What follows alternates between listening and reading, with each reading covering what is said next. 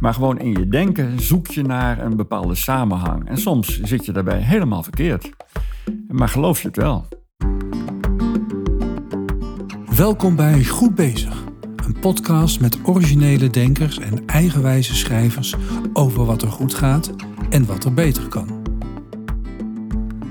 Mijn naam is Gerard Bolte van uitgeverij Heestek. In deze aflevering van de podcast Goed Bezig spreek ik met Leo Pot, die in zijn nieuwe boek rukzichtloos afrekent met lulkoek.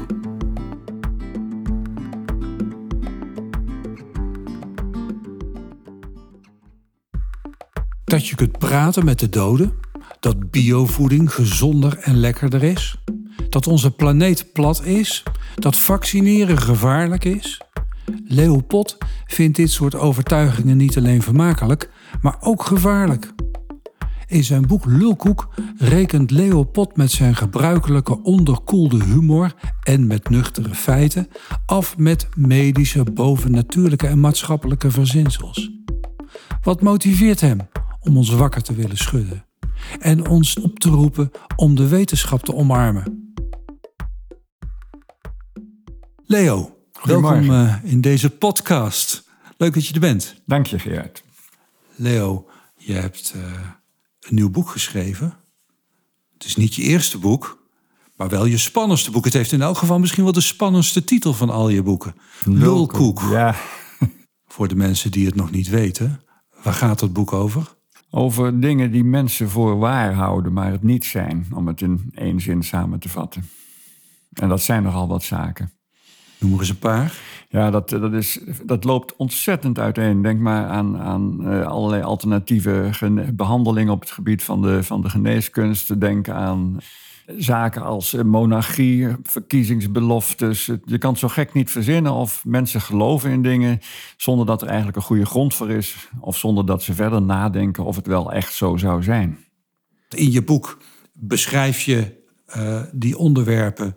En je gaat daarbij na in welke mate dat daar al dan niet wetenschappelijk bewijs voor is. Ja. Um, dat zie ik eigenlijk in al je boeken terugkomen. Je hebt een fascinatie voor mensen, voor, voor wetenschap. Waar komt dat vandaan? Ja, het is altijd wel bijzonder om naar mensen te kijken en naar mensen te luisteren. En na te denken over de vraag van, van waarom zeg je dat? Hoe werkt dat? Hoe ben je tot die conclusie gekomen? We zijn natuurlijk toch wel heel, een heel bijzondere diersoort. We, we kunnen heel rationeel denken, maar heel veel van wat we denken is, heeft niets met rationaliteit te maken. Wordt gevoed door emoties, door wat automa heel veel automatisch denken. Hè. Men schat dat, uh, dat meer dan 90% van wat we doen en besluiten enzovoort, dat er niet eens echt over nagedacht wordt. Dat zeg maar iets in ons onderbewustzijn dingen aan ons opdringt. Dus eh, ik vind het fascinerend om, om na te denken over de vraag hoe dat denken bij mensen nu eigenlijk werkt. Nou, dat kun je niet over jouw boeken zeggen. Ook zeker niet over Lulkoek. Dit is niet op de automatische piloot geschreven. Nee, nee, maar je kunt als je de onderwerpen moet kiezen, kom je daar wel weer een heel eind mee. Omdat je gewoon maar om je heen hoeft te kijken en denken van wat, wat, uh, wat houdt mensen bezig? Waarom doen ze dingen? Kijk maar eens naar de enorme industrie die met, met homeopathie te maken heeft. Terwijl er geen enkele wetenschappelijke basis is dat ook maar iets daarvan waar is en werkt. Dus. Hoewel je wel altijd een verschil moet maken, dat geldt zeker voor zaken die met die uh, alternatieve behandelwijzen te maken hebben. Tussen werkt het of helpt het? Want uh, vaak doet het placebo-effect zijn werk en helpt het wel. Ook al zitten totaal geen bestanddelen, bestanddelen in die, uh, die iets bijdragen aan het welzijn. Ja, vind je het kwalijk dat, dat, dat er zoveel lulkoek is? soms wel, ja. Als mensen zich er te veel door laten leiden, en die voorbeelden zijn er dat ze niet uh, zich, uh, denk even aan inderdaad uh, de geneeskunst, dat ze de, de reguliere geneeskunst mijden en daardoor zichzelf schade berokkenen, ja, dan is het niet goed. Of als beslissingen erop gebaseerd zijn, hè, dat, er zijn ook wel voorbeelden van dat je denkt van, van, had je niet moeten doen op die manier, want je gelooft in iets wat gewoon niet waar is. Ja, ja. Het, het eigenlijk komen in je boek duizend en één onderwerpen naar voren. Uh, ik noem het maar even een klassiek onderwerp als religie bijvoorbeeld. Ja. Bijna uitgebonnen in onze samenleving, uh, maar niettemin in jouw ogen wel een schoolvoorbeeld van lulkoek. Kun je dat toelichten? Ja, nou kijk, het is natuurlijk een heel moeilijk onderwerp, omdat dat je mensen toch wel soms raakt in het diepst van wat ze geloven, namelijk hun geloof. En eh, maar als je, dat eh, gewoon rationeel gaat benaderen en gaat kijken van wat, wat klopt er nou van, van al die veronderstellingen die je, die je hebt, dan kom je niet zo ver, want dat, dat, dan is er niet zoveel. Wat je wel ziet bij dat soort eh, vormen is dat mensen dus bewijzen gaan zoeken bij wat ze geloven. En dat is de omgekeerde weg weer. Dus dat ze geloven in iets en dan gaan ze kijken van kan ik dat wetenschappelijk onderbouwen? En dan krijg je soms hele kromme redeneringen waarom toch uh, de evolutietheorie onzin zou zijn. Of uh, het is maar een theorie, zeggen ze dan. En zijn, zo zijn er wel de nodige voorbeelden dat mensen uh, gaan, gaan zoeken naar de voorbeelden die hun idee, hun geloof ondersteunen. En dat zie je inderdaad. Bijna, dood, bijna doodervaringen? Ja, intelligent design, er zijn, zijn tamelijk veel voorbeelden van. Kijk, als je gelooft in een, een, een leven na de dood, dan uh, zoek je naar bewijzen daarvoor. En dan kom je inderdaad bij die bijna die hebben we gevonden, zeggen ze. Wat zeg je? Die hebben we gevonden, zeggen ze dan. Ja, dat klopt ook. Dat, uh, er zijn altijd wel onderzoeken te vinden die iets ondersteunen. En de kunst is om dus nog iets verder te kijken van... Ah, waren die onderzoeken goed? Onder, waar klopten die dus? Zijn die op een wetenschappelijke, fatsoenlijke manier uitgevoerd? Er zijn, zijn criteria En ten tweede zijn er misschien ook nog andere onderzoeken. En zijn dat er misschien niet honderd keer zoveel die juist het tegenovergestelde zeggen. Je zegt het heel nonchalant, omdat je zelf zo gewend bent aan uh, dat fenomeen. Wat is dat wetenschap? Wat, wat is wetenschappelijk bewijs? Kun je dat makkelijk vlot uitleggen? Ja, kijk, het, het, gaat er om te beginnen, denk ik al om dat mensen niet iets willen bewijzen. Dat ze gewoon een open mind hebben en dat het hun niet zoveel uitmaakt wat er uitkomt. Als je al begint met iets te willen bewijzen, dan doet die confirmation bias zijn werk. Dan ga je alleen zoeken naar die dingen die dat ondersteunen. En laat je de rest al links liggen. Dus een goed wetenschappelijk onderzoek moet volstrekt open en, en onpartijdig, onafhankelijk zijn. Het moet bovendien uh, getoetst kunnen worden. Er zijn ook allerlei wetenschappelijke manieren voor, dubbelblind en controlegroepen en ga zo maar door. Maar een goed onderzoek uh, onderscheidt zich vrij makkelijk van andere onderzoeken. Ja. naast um klassieke onderwerpen als uh, religie, uh, komt er zoiets eigentijds voorbij. Uh, als bijvoorbeeld biologische voedingsmiddelen. Ja, ja. ja daar maak je gehakt van. Ja, het, is um, het is zo verleidelijk om te denken als het dat biologisch en goed, dat zijn, zijn twee woorden die zo bij elkaar horen, zo langzamerhand dat niemand zich afvraagt van is dat wel zo? En dan zijn er wel mensen die zeggen van ja, laten we nou gewoon eens even onderzoeken. Niet of ze goed zijn of niet goed zijn, maar laten we nou eens even onderzoeken wat de effecten zijn van het een en ander. En dan kom je inderdaad tot de conclusie dat uh, de, de natuurlijke pesticiden die gebruikt worden vaak veel kwalijker zijn dan de moderne pesticiden, om maar eens wat te noemen. Of dat je voor biologische landbouw veel meer grond nodig hebt uh, dan voor de wat intensievere land- of tuinbouw. En zo zijn er vrij veel voorbeelden te noemen die door de wetenschap zijn uitgezocht. En dan de eindconclusie is inderdaad van, ja, het valt toch tegen hoor, dat biologisch eten, biologische voeding, dat dat zo goed is. Hmm. Ik, ik noem er nog eentje. Eén uh, die ook uh, door corona extra actueel is geworden. het vaccineren van mensen en kinderen in het bijzonder. Um, wat heb je daarover beschreven? Er is natuurlijk heel lang heel veel onderzoek gedaan naar eh, de zin en onzin van vaccinaties.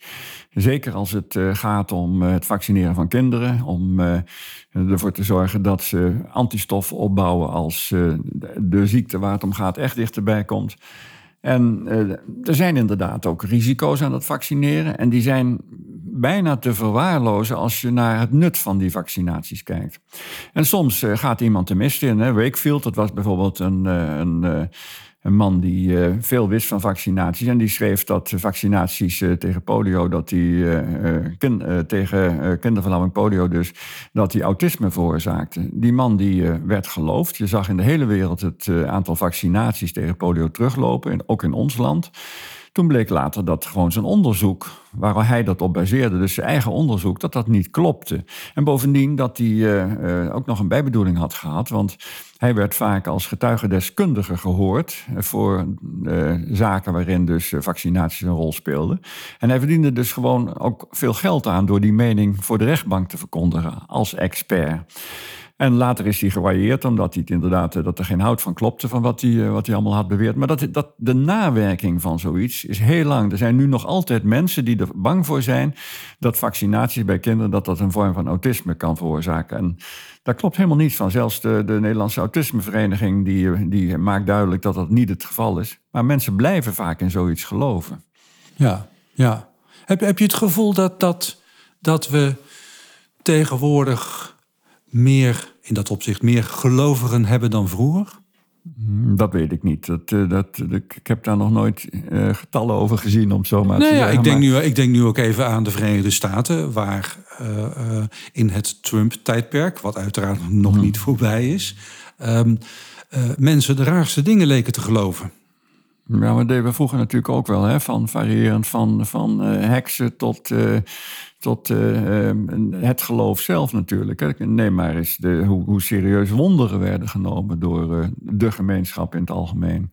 En hoeveel mensen er vroeger vele malen meer dan nu naar Lourdes gingen om daar van hun kwalen genezen te worden, omdat daar wonderen verricht werden. Maar het blijkt toch allemaal in werkelijkheid niet zo te zijn. Of zoals een Belgische filosoof zei: er is nog nooit iemand met één arm naar Lourdes gegaan en met twee armen teruggekomen. En dat zijn, zijn zaken die, die vroeger ook veel sterker waren dan nu. Maar er zijn andere, nu andere zaken voor in de plaats gekomen, ja. Denk aan complottheorieën bijvoorbeeld. Klimaatverandering bestaat niet. Ook, ja. Ja.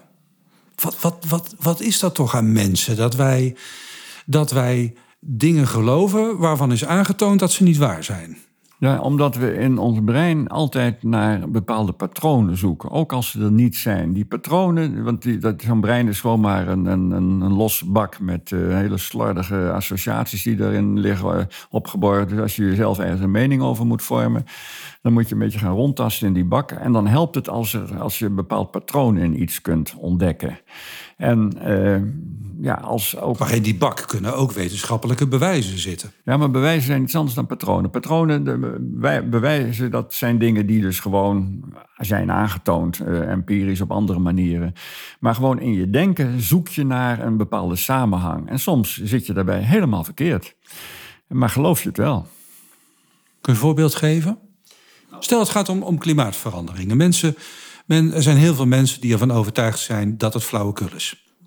Waarom geloven mensen dan niet dat die vele wetenschappers uh, die het tegendeel beweren gelijk hebben, uh, maar geloven ze toch in iets anders? Nou, omdat er andere mensen zijn die zij weer geloven, die het tegenovergestelde beweren. Hè? En dat heeft dan dezelfde waarde?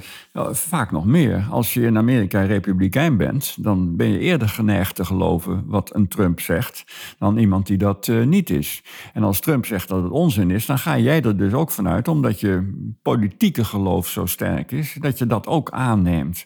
En er zijn, bij klimaatverandering zijn er nog een heleboel andere factoren hoor.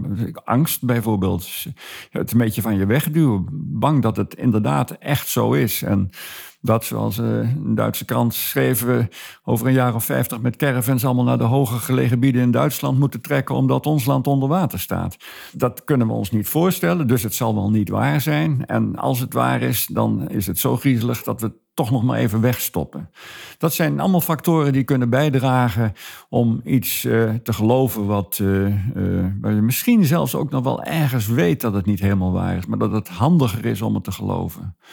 Kijk, als je op de Veluwe in een christelijke gemeenschap bent opgevoed, dan is het makkelijker om te geloven dat onze lieve Heer de aarde in zes dagen in elkaar heeft gezet, dan de discussie aan te gaan met je ouders, met je kennissen, met weet ik wel dat het anders zou moeten zijn. Dus het knaagt vaak ook wel, denk ik, bij mensen. Is het nu A of is het nu B? Je denkt dat mensen zich er wel van bewust zijn dat er een andere denkwijze is, maar dat het ook gewoon makkelijker is om je dan toch maar vast te klampen aan dat wat vertrouwd is voor jou. Ja, nogmaals, dat, dat, dat zoeken van patronen, dat, dat, zit, dat, hebben, dat is in de, uh, zeg maar in de evolutie ontstaan. Dat, dat hadden we nodig om te overleven. Als er iets ritselde in het struikgewas, dan moest je toch op basis van die heel weinig informatie gaan inschatten: is dat nou mijn avondeten waar ik achterheen moet? Of is dat nou een of ander gevaarlijk beest waarvoor ik het avondeten ben? Dus dat patroon, dat, dat, dat moest je dus eh, heel snel uh, vormen. En op basis daarvan nam je een beslissing: uh, aanvallen of weglopen, zeg maar. En dat zit er met, zonder dat dat vergelijkbaar is met een hoop dingen nu, maar dat soort patronen hebben we nog steeds in ons denken. We zoeken naar iets. Ja. zoeken naar vastigheid. Naar iets waar, echt iets waar we ons mentaal aan kunnen vasthouden. Hmm. Waar komt die fascinatie vandaan? Waardoor ben jij zo'n ongelovige Thomas geworden? nee, in het vorige leven was ik uh, directeur van een schouwburg en een concertzaal in Tilburg onder andere.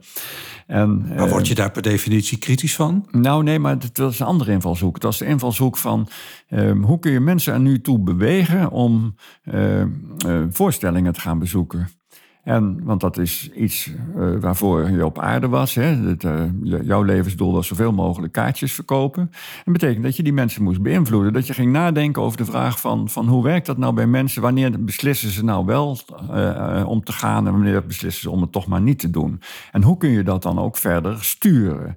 Dus op die manier is mijn, uh, mijn interesse in uh, hoe denken mensen ontstaan. En als je één keer daar interesse in hebt, dan laat dat je ook niet los. Omdat je heel vaak dingen herkent bij mensen. Van, oh, dat, die gedachte is op die manier tot stand gekomen. Of dat aan dat besluit ligt dat of dat ten grondslag. En dat is razend interessant. En dan ontdek je inderdaad ook al vrij snel, zonder dat je daarbij er weer vanuit moet gaan dat je alle wijsheid in pacht hebt dat uh, uh, wanneer mensen op het verkeerde spoor zitten, dat ze zich door iets laten leiden wat uh, toch misschien niet zo verstandig is. Want dat zie je veel gebeuren? Ja, tuurlijk. Je hoeft de krant maar open te slaan en je ziet het overal gebeuren. Kun je een voorbeeld geven? Wat, waar doe je nu op? Dus denk maar in, in de politiek dat uh, Rutte heeft bijvoorbeeld de, de tactiek van het sorry zeggen heeft hij uh, geïntroduceerd. Hè? Maar uh, het daaraan verbinden om ook daadwerkelijk iets eraan te doen, dat er iets gebeurt, dat is een, een hele lastige. Dus mensen beleiden dan wel met de mond iets, maar, maar brengen het niet in de praktijk. En dat zie je terug bij verkiezingsbeloftes, dat zie je op allerlei manieren terug. Is er in zo'n situatie dan sprake van kwade opzet? Of, of, ehm, Nou, ja, wat is kwade opzet? Echte misleiding? Nee, maar ik denk dat de meeste, ook politici, het op dat moment gewoon geloven. En eh, eh, als ze het geloven, gaan ze het ook beloven. En daar gaat het vaak al mis. Er is een promotieonderzoek geweest waaruit blijkt dat van de verkiezingsbeloften van alle partijen in de praktijk geen, geen mythe terechtkomt. Ja, maar je, je, schrijft in je boek ook over ehm, eh, wat je noemt Big Pharma, het grote farmaceutica-complot. Ik denk ook even aan ehm, de tabaksindustrie. Het zijn geen complotten, het, is gewoon ordinair geld verdienen. En uh, er zit denk ik wel wat mis. Maar of om te zeggen dat er nu echt een complot is waar de hele farmaceutica-industrie, inclusief alles eromheen, van artsen, van, van weet ik wel niet wat, dat die daar meedoen, dat, daar geloof ik absoluut niet in. Er is geen enkele bewijs voor, dus er is ook geen reden om erin te geloven. Maar neem niet weg dat. Uh, er best wat mag veranderen op dat terrein. Ik denk nog altijd dat als het gaat om zaken die uh, direct te maken hebben met het fysieke en, en geestelijk welzijn van mensen, dat die uh, niet op de markt gegooid hadden moeten worden, maar dat de overheid daar zelf een grotere vinger bij in de pap hadden moeten houden. Of het nu gaat om het openbaar vervoer, de zorg of wat ook. En dat geldt ook voor de farmaceutica.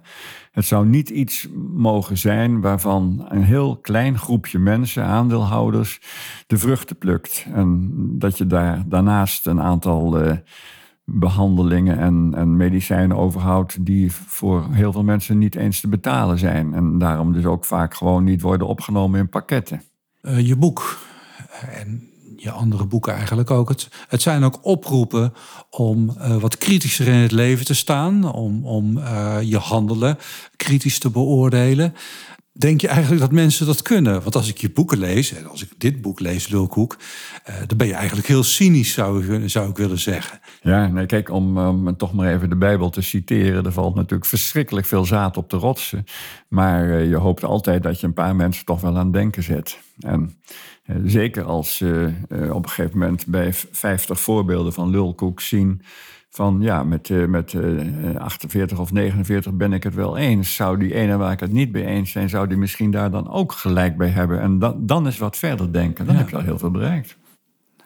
Een van de eerste reacties uh, op je boek was van iemand, uh, van een lezer, die zei: Ja, Leo, ja, ik, ik heb groot gelijk. Behalve dan als het gaat om acupunctuur, want dat werkt toch echt. Ja, nou, sterker nog, het was nog niet eens een lezer, want het boekje lag nog niet in de winkel. Maar ik vertelde iemand wat, uh, wat ik zoveel onderwerpen erin had. En hij was het er helemaal mee eens dat het allemaal lulkoek was. Behalve één ding, dat, dat vond ik, daar, zat ik toch mee mis. En dat was acupunctuur. Want dat, dat werkte wel, had hij zelf ook gemerkt. Dus je, je, je krijgt waarschijnlijk dat uh, bijna iedereen bij 50 voor, voorbeelden wel een voorbeeld vindt waar het niet mee eens zal zijn. En dat, daar doel ik ook op als ik zeg van, van uh, uh, misschien dat hij dan toch wel gaat nadenken over dat ene voorbeeld waar hij het niet mee eens is. Hmm. Verwacht je uh, kritiek? Tuurlijk. Ja, natuurlijk. Er zijn toch zitten onderwerpen in die nogal schuren. Ja, daarom. Ik bedoel, op het moment dat je komt aan, aan zaken als geloof of monarchie... of uh, als je ziet hoeveel mensen in Nederland uh, alternatieve uh, behandelwijzen verkiezen boven reguliere... ja, dan weet je zeker dat je, dat je discussie krijgt. Maar dat is ook wel leuk, vind ik. Dat, Oké, okay, dat je bent er niet bang voor. Nee, nee, nee, dat hoort er ook bij, vind ik. Want, want uh, dat is de enige manier om, om verder te komen. Niet dat discussiëren vaak iets oplevert, maar het feit dat je daarmee misschien mensen aan het, aan het denken zet. Het kan ook zijn dat ze zich dieper ingraven hoor, dat het uh, tegenovergesteld effect heeft. Maar het moet wel gezegd worden. Ja, want uh, wat, wat als je nu, je hebt natuurlijk al met uitgebreid met meerdere mensen over dit onderwerp gesproken. Hoe, hoe wordt er dan gereageerd? Nou, ze hebben het nog niet gelezen, dus, dus, dus ze wachten dat even af. Maar uh, iedereen heeft wel uh, zijn eigen troetelbaby waar je niet aan mag komen. Dus ja, je vindt het niet vreemd dat mensen direct vanuit de heup schieten als ze alleen al het onderwerp horen?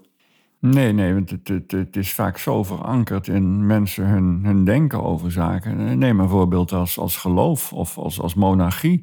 En zo'n instituut als, als onze monarchie is zo geworteld in, in het denken van veel mensen... dat kritiek al op voorhand uh, ondenkbaar is. Dat mag niet, daar, moet je afblijven. Dat is een instituut, dat hoort bij onze cultuur, dat hoort bij onze traditie. Dat is, uh, staat niet ter discussie voor mensen. En dat is jammer, want waarom zou je er niet gewoon over kunnen discussiëren... niet gewoon over kunnen praten?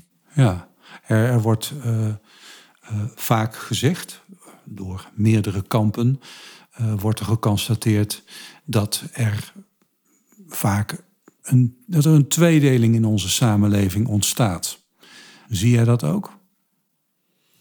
Ja, nou, ja, wat natuurlijk het lastige is in elke samenleving, is dat, dat er mensen zijn die uh, heel weinig denken en uh, nadenken en die uh, alle mening hebben voordat iemand anders is uitgepraat. Heeft dat te maken met opleiding? Ja, ik denk het wel.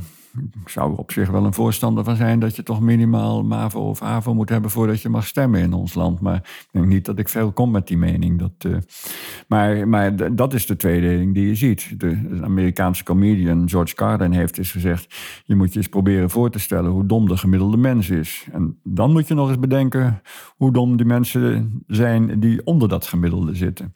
En dat is natuurlijk gewoon zo. Het, uh, en, en een van die dingen betekent dat je dus vrij snel iets aanneemt als de bron betrouwbaar vindt. En dat kan je, je buurman zijn. Als je je buurman een aardige vent vindt en betrouwbaar... en de buurman zegt iets over een van die onderwerpen die ik lulkoek noem... ja, dan zal dat wel zo zijn. Of een familielid, of de dominee, of wie dan ook.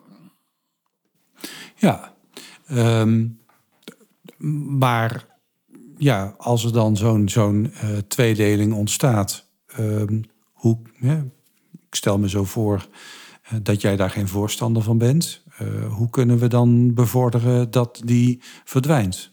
Beter opleiden. Dat is toch wel, uh, denk ik dan, de basis. Dat je moet zorgen dat mensen leren nadenken. Dus niet alleen leren rekenen of schrijven, maar ook dat ze moeten leren nadenken over dingen. Hoe zouden we dat voor elkaar kunnen Geen krijgen? idee, geen idee.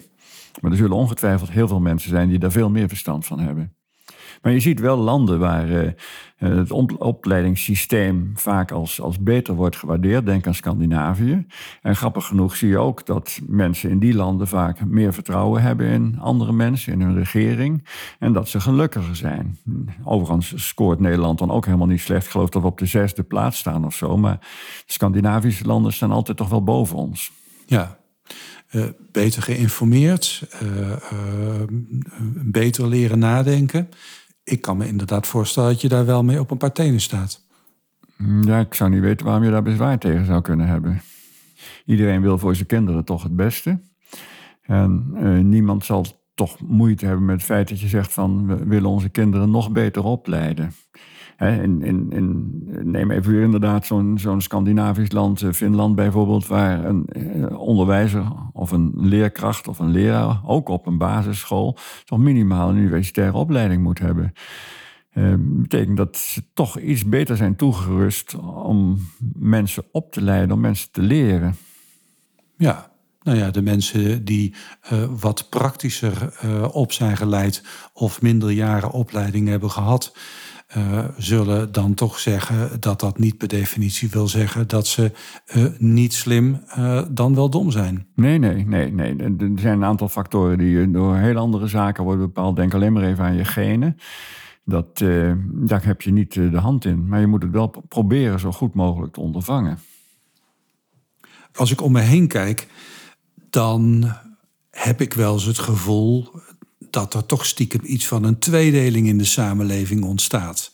Links, rechts is misschien een makkelijke omschrijving daarvan. Uh, mensen die denken dat klimaatverandering onzin is, biologische voedingsmiddelen uh, uh, volstrekt overbodig zijn. Aan de andere kant mensen die heel kritisch in het leven staan. Zie jij dat ook? En is dat al dan niet gezond voor een samenleving? Ik denk dat, uh, dat er meer, inderdaad meer dan één tweedeling is in de samenleving. Dat er dat op allerlei manieren wel verdeeld zijn. Waar het in Lulkoek over gaat, is de bereidheid uh, tussen de mensen die, die over iets willen nadenken en mensen die dat niet willen doen, die zonder meer iets aannemen. Dat is, dat is iets waar ik het dan uh, nu op toegespitst heb. Hoe leer je beter nadenken? Door niet te snel te denken, er nog eens een keer een nachtje over te slapen. Daarvan is ook weer wetenschappelijk aangetoond dat dat uh, de besluitvorming ten goede komt. Uh, om je ideeën met anderen te delen, naar anderen te luisteren. De, wisdom of the crowd kan, uh, kan heel goed zijn werk doen. Um, er zijn allerlei manieren waarop je het nadenken over zaken kunt verbeteren. En ik denk ook dat als je praat over het nadenken in een verband van werk of weet ik wat voor organisatorische vorm, dat het helpt om je eigen tegenspraak te organiseren. Dus koningen hadden vroeger no hofnarren die hun de waarheid zeiden. Ik denk dat iedereen, iedereen uh, eigenlijk een stem moet hebben. Vaak is dat ook een partner natuurlijk, maar dat iedereen een stem moet hebben die zegt van ja, maar heb je het ook wel eens van die kant bekeken en is het nou wel waar wat je zegt en waarom denk je dat dat klopt? Dat hebben we ook nodig. Dat, dat verbetert de kwaliteit van ons denken.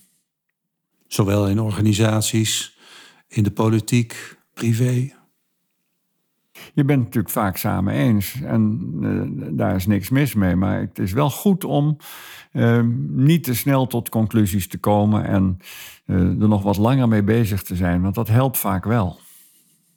En je hoeft niet dus op alles gelijk een wetenschappelijk onderzoek uh, los te laten. Maar het kan nooit kwaad om eens kennis te nemen van... hebben anderen misschien ook over deze vraag nagedacht? En tot wat voor conclusie kwamen die?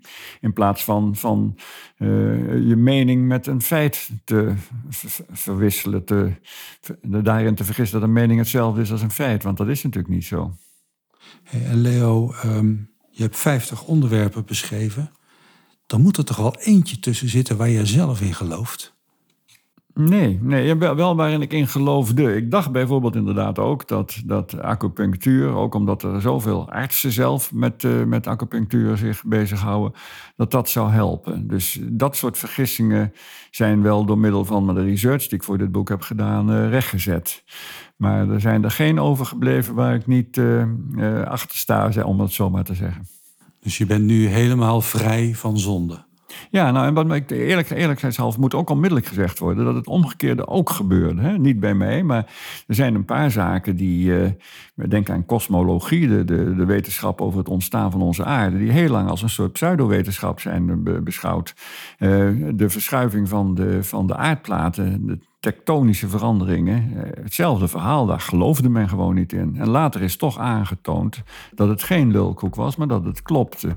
Dus je moet ook nooit te, te strak in je mening staan. Misschien staan er bij die 50 dingen wel zaken die toch later, ik geloof het niet, maar je weet nooit, die later worden aangetoond dat het helemaal geen lulkoek was.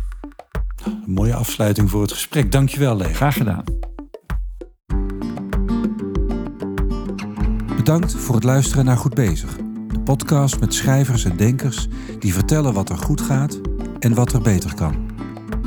Wilt u meer weten over deze schrijvers? Ga dan naar hashtag.nl of volg ons op sociale media.